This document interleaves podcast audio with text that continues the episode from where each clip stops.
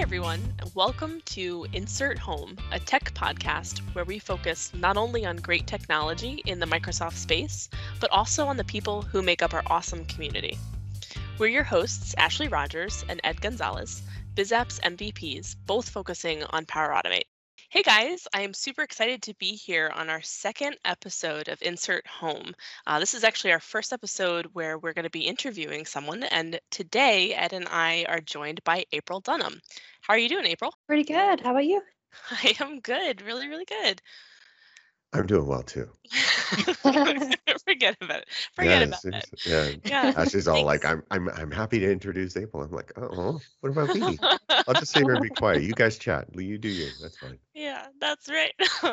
so yeah, April, thank you so much for for joining us. Um, it, it seemed like uh, once we posted that first one, um, very quickly, I think the next day, uh, it was you and a couple other folks raised their hand. So super appreciate that. Yeah. Yeah, I'm Yeah. honored to be the the first official guest on here. So You thanks for having me. are. Yeah. So that's that's gonna mean there's gonna be a statue of you somewhere. We don't know Uh, I was where. say, do I get a plaque or an award or something? I, Sure. I'll send you a sticker. Yeah, yeah. I'll start building one right now. I'll I'll have uh, Chuck Sterling build one like the other one you've got already. Awesome. Right. So Yes. one of the one of the things I I want to talk about, I know this is kind of off topic with the the technical stuff, is I'd love to hear about the music stuff, right? Um, because that seems to be a, either a bit of a passion or a bit of a goal with you, right? Definitely a passion. It's kind of, I guess, my escape from, you know, the day to day. I've always been kind of, you know, musical in one form or fashion, you know, whether it was, you know, s- in choir in school and then uh, marching band. I, you know, played the clarinet, got really competitive with that. I played the clarinet too. I would love to know how you can be competitive with a clarinet, though.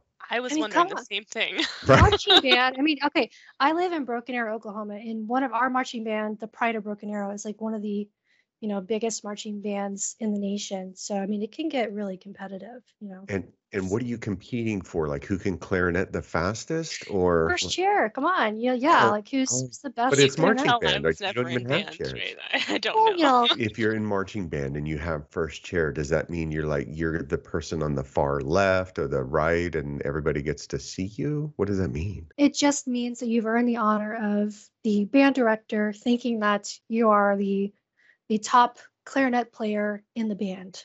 So And- you're kind of like the leader of the clarinets. You know, That's interesting. And I never would have guessed that you were competitive, right? I know, right? It's just totally not in my personality. But And so I played, uh, I did clarinet, and then uh, I also played bass clarinet, which is this beast of an instrument, and just just horrible when it comes to any kind of marching. And I'm not coordinated, so I, I didn't even try the the marching band stuff. But that's new to me too. Is that you you've been mu- musical, like you've had that in you forever? It sounds like, yeah. yeah, so you know, I did like it's the marching band for a while, and um, I probably kind of let it go a little bit. Like I've well, I've always loved music in general, so you know, I was going to concerts since I was a baby. My mom just kind of surrounded me by music, and Yeah. that was kind of our thing, right? So I kind of dropped marching band when I went to college, um, just so I could focus on other things. But music was always there, so probably more recently i kind of picked it back up and my, my husband is also really musical so he's uh, played guitar since he was nine so you know we kind of decided you know we need something to do other than work and so why not you know we both like music so we kind of just started playing together and doing some acoustic stuff and um, yeah just something we really enjoy doing together and to you know help us escape game. Yeah, I, And- I, I love that actually because um, it feels like, you know, it takes a lot to put yourself out there when Word. you're playing. And, you know, I obviously I, I haven't done, you know, nearly as much as I said any band or, or playing music in, musical instruments or singing like that. Um, but it takes a lot to put yourself out there. And uh, do you think that your experience performing in band um, and being comfortable in your own skin that way, do you think that that's lent itself to sort of your MVP career pre Microsoft? Oh, definitely. Like, I don't know.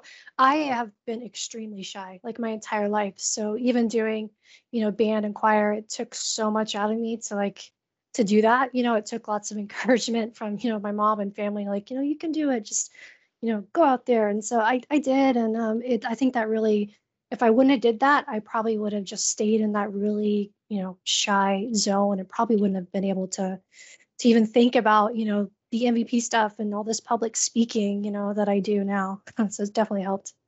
And and that's the other thing that I, I don't think we've mentioned is is your the music that you do now with your husband and and other stuff isn't just you guys kind of jamming in your living room. I mean, you've actually performed on stage and done some things, right?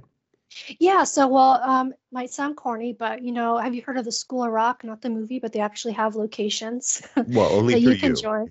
Yeah. Yeah, so um, they have, you know, obviously uh, kid programs, but adult programs also. And one opened up literally right across from our house. I could see it from my office window. Wow. Um, so we heard it one day, all this music, and we went down there to check it out. We thought, well, I mean, that would be cool. So we ended up joining that for a little while because that, you know, we were just, you know, playing, you know, kind of acoustic at the house stuff. Uh, but that gave us the opportunity to play with the full band, Yeah. um, which was was something I hadn't been able to experience prior to that. And it was really cool. We got to play like a lot of different places and, you know, like different bars around town and shows. And um, yeah, it was really cool to have that whole you know, band experience, but now with COVID, um, not doing that anymore. We're back to doing acoustic stuff, but we do do open mic nights and stuff around town, which is fun.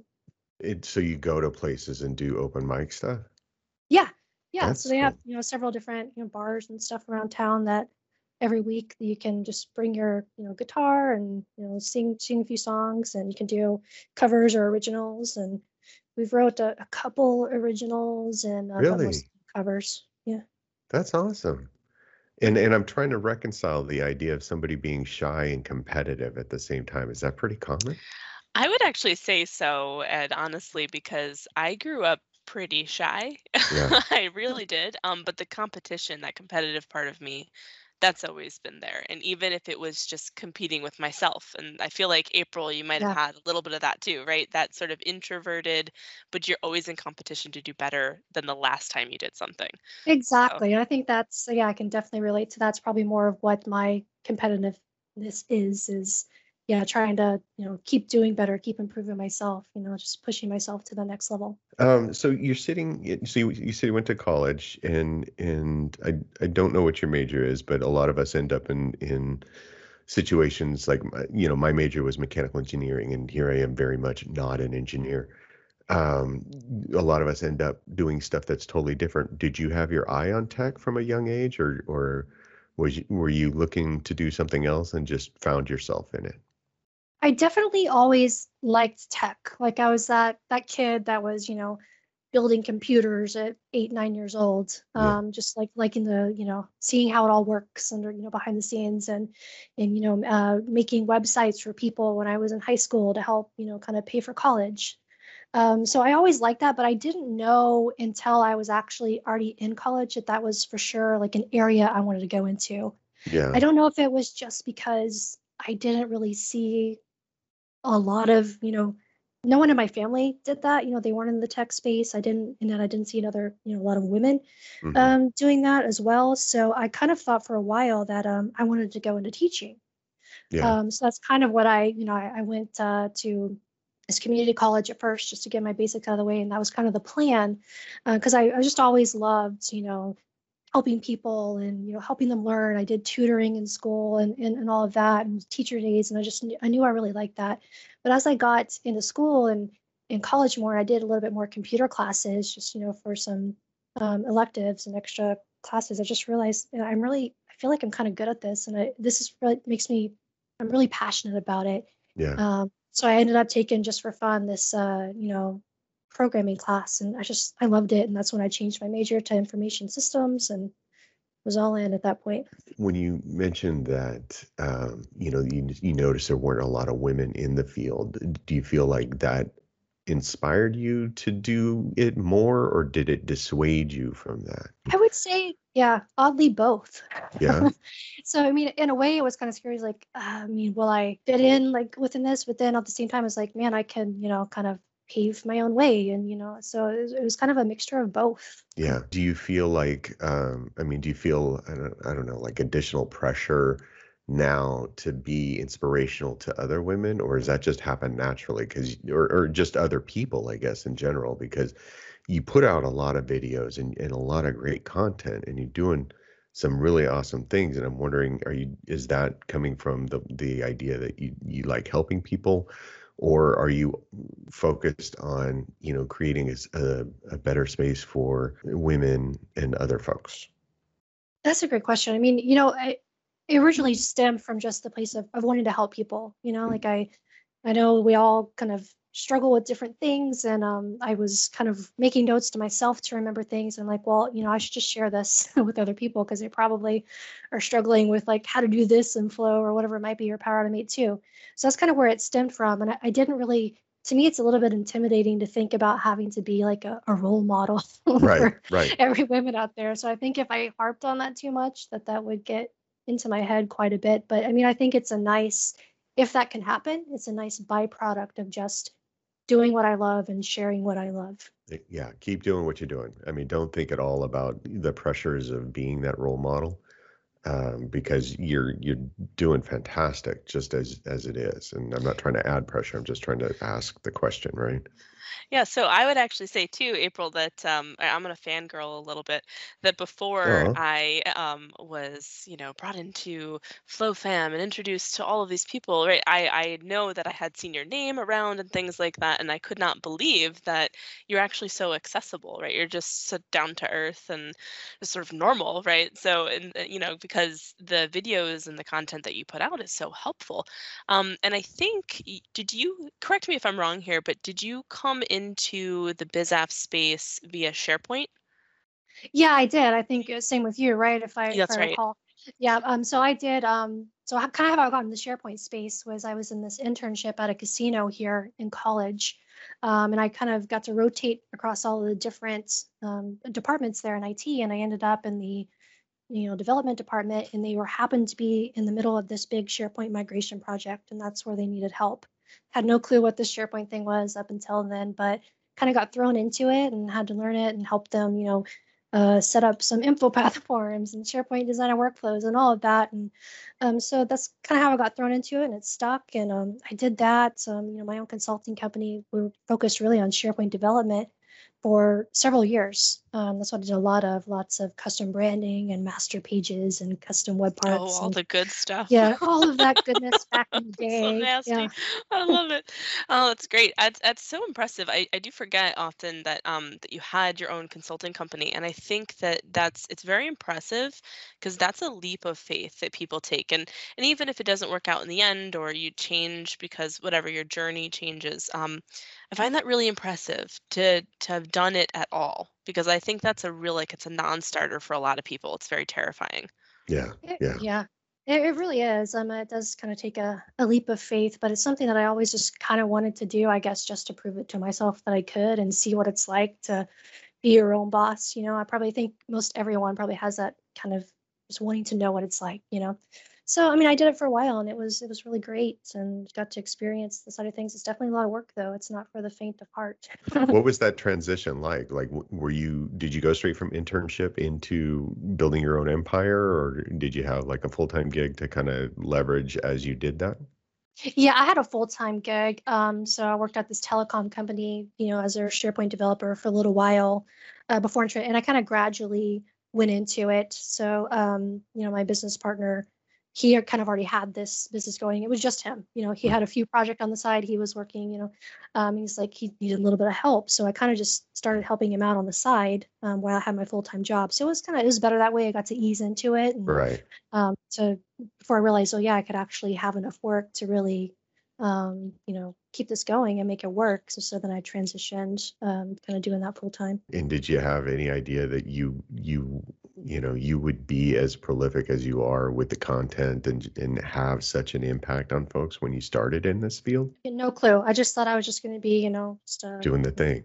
doing the thing, just you Yeah. know, do, write writing code, just doing that, you know, code monkey, whatever you want to call it. And I think behind the scenes, I, I never really thought it would it would end up kind of being this thing where I, you know, being an MVP. Or just never really in my wildest dreams did I think that that would actually happen. And when did you when did you get your MVP? Like how long has that been? Okay, now you're making me. I think 2018, right? 2019, Oh, that's pretty that's pretty recent, right? Yeah, I I only got to have it for one year before I came uh, to work for Microsoft. And and that's something that not everybody knows is when you work for Microsoft or get the blue badge, as they say, um, Yeah. you don't get to be an MVP. So you got to kind of hand that off. Yeah, I don't like saying former MVP. I like saying MVP alumni. That sounds better to me. Yeah, yeah. Yes. yeah, and you know, you know, it's it's one of those things that um, once you've once you've had it, that's an that's a unique experience, right? For for however long that you do have it, regardless of what you go on to, um, it's that mentality I think that still sticks with you because you still do um, engagements and events, right? And you're still producing content, so it's you're still doing all the things that you know earned you that in the first place. Um, but uh, but now you've got the Microsoft next to your name. Yeah, definitely. I think uh, you know MVP is just you know someone you know like all of us right here, just passionate about the community and sharing knowledge. It's just a recognition of that, and that's something that spirit and that passion is not going to go away just because you're not an MVP or you got another job. So Yeah, I do notice that. Like all, like everybody that I know that has the the the recognition of that was just doing the thing, was just doing what's coming natural to them. Um, you know, it wasn't like they aspired to be that thing or or get that recognition. They just like sharing and they like teaching and they like when people uh, seeing that light bulb come on for folks and that is really exciting. So it's cool to see that. Yep. So if you were to have that conversation, let's say with uh, yourself back in college when you're first kind of taking those first couple of com- information systems or computer science classes, were there some obstacles that that got in your way that you know present April would have been able to help past April out with? Probably back to you know the shyness um you know just get, making if i would have got out of my shell probably faster back then like you know, just giving some advice about look it's not as it's, people aren't as quite as scary as you think they are. They're not going to you know ridicule you for going up in front of the class and talking. Um it took me quite a while to uh you know to, to get out of that fear and that mindset. Um i i was the person that you know you had to present a paper in class and i would literally like maybe vomit. Like that's how nervous Yeah. I would get, how bad it was. Um, so in it, you know, you can imagine how long it took to go do my first, you know, presentation at work or, you know, at a user group. It uh, took everything out of me. And um, so I think if I would go back to my college self, I would just uh, try to tell my, you know, tell myself that it's not that bad. Um, just, you know, just do it, take some deep breaths and it gets, it definitely gets better with time too. We'll get through this. And then Yep. do you feel like there's any advice that future April could give present April? Like is there stuff Oh. that you're struggling with now that that you think, okay, you know what, I could really use I could use some insight from from uh, you know a, a, a more From Uh, future enlighten future me. self. Yeah. Yeah. that's- future self. That's a good one. Um, I guess it's probably, I would think, kind of universal. A lot of people struggle with this, but um, stop comparing yourself to others. Um, don't let imposter syndrome, you know, get a hold of you. You know, you, you know, you're everyone's unique. You have your own, you know, certain set of skills and things that you're good at. You mean you you're not going to get anywhere comparing yourself to others or, um, you know, having that mindset. Yeah. And, and I think it's good to spend a moment on that because um, that's also something that's consistent with with this group is is this thing that we call we label imposter syndrome, which is uh, you know it doesn't matter how much of an expert you know people see you as or even if you see yourself as there are those quiet moments or, or those times maybe just before you get up on stage or just before you push out a blog article or even you know developing a video or anything you know and and you just feel like at any moment somebody's going to call you out as a fraud and somebody's Yep. going to say you know you don't know what you're talking about and and that does happen you know there are people that you know challenge you on how you did things and and why you did them that way and and try to puff up their chest and say this is why I'm better at this than you Yeah, and I'd say I'd say that speaks, you know, volumes towards who those people are, right? and I'm sure yeah. that's, you know, it, it's it's really about what they're trying to fill the room with. Um, and even so, I think that we can learn from people like that, right? So if they do challenge us and they do point out something that maybe we did overlook, that's helpful. That's growth. But by the mm. same token, you know, don't sweat it. I think No, I I think think- that's a hard lesson for everybody to learn. when it starts Yeah. to get personal then you can Oh, ignore it Yeah. Yes, exactly. and you just say step off you don't know me yep. But it's definitely a thing i mean it's definitely you know if if someone is new in this and they're you know they're scared and or they're thinking that you know that nobody wants to hear their story It's not the case. There's lots of people out there. Even if you just affect one person, right, and and have an Yeah. influence on one person, it makes it all worth it. And um, you know, even even the people that are the best at, at what they do, they still question themselves. It's a normal thing. So it's Yep. good to hear that from an expert like April. That's right. So April, um, and not to quite put you on the spot, but I'm hoping, um, you know, is there anything on the horizon for you in 2021 that you'd like to share? Are there new projects or aspirations, um, work related or not? Uh, yeah, I mean, I just want to keep doing what I'm doing with, you know, sharing content um, on my YouTube channel. I'm really, you know, as as you know, passionate about the Power Platform and um, very passionate about Dataverse for Teams and seeing where that can go and how I can just help, you know, get more people aware of what's there, what they can do with it, and and really maybe more on the developer story in the Power Platform and how I can help amplify that. It's kind of what I'm looking forward to kind of doing more of this year. That's very cool. Yeah, that's very that's very cool. Um, not sure if um, folks uh, saw it, but didn't you do um, sort of like a developer focused conference very recently, right in 2020? Um, that was about development in the Power Platform, but it was for pro devs. Yeah, it was the Powerful Devs Conference. That was That's really right. fun. Um, yeah, a little bit uh, a few months ago, I did a, a session on custom connectors. That was really fun. And That's how has awesome, that yeah. how has the custom connector experience changed since you first started working with the Power Platform? And Is it a big difference or a little difference? Uh, yeah, it's it's much easier. It was uh, you know, kind of you know like any any first iteration of anything, a little bit clunky, not as intuitive as it can be. So it's definitely definitely improved. Yeah, it still scares the heck out of me, but I'll I'll get there one day, we'll all get there together. right? Yep. Right. I I haven't had a chance to really mess around with Dataverse, but I know it's picking up like a lot of steam, right? There's a lot of people that are really digging it.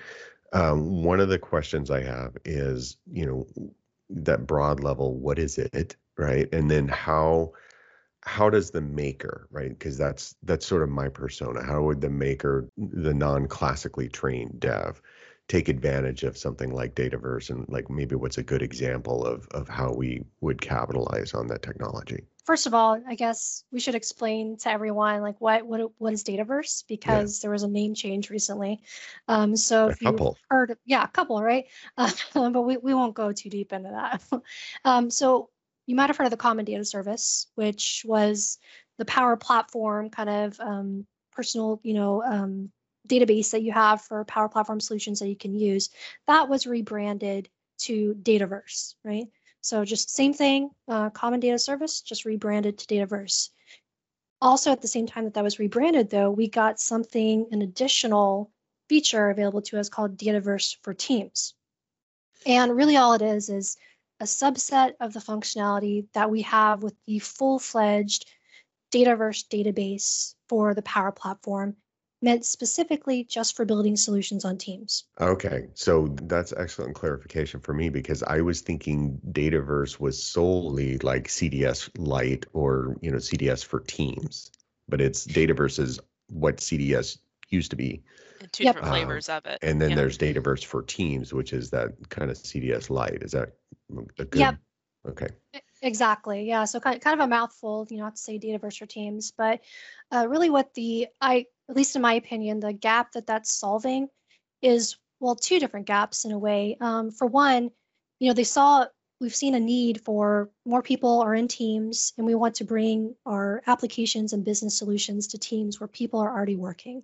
Hmm So, you know, traditionally we could do that with custom code and, and building Teams apps for the Teams App Store, but you know that requires a, a little bit of time to do. So, with this Dataverse for Teams offering, now we can leverage the you know the low code tools with you know Power Apps for applications in Teams or Power Virtual Agents for Teams bots.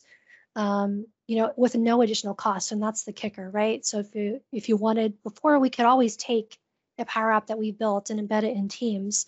Um, but if we wanted to use Dataverse, or formerly known as Common Data Service, we had to pay for a Power Apps premium license. hmm Uh, but with Dataverse for Teams, we don't. Your Teams licensing will include a lightweight version of this Dataverse within Teams so that you can build a real scalable and relational database um, backed application. And that's the kicker is where it differentiates itself from, say, a Power App maybe you use SharePoint for, so you could get around, you know, having to pay any licensing.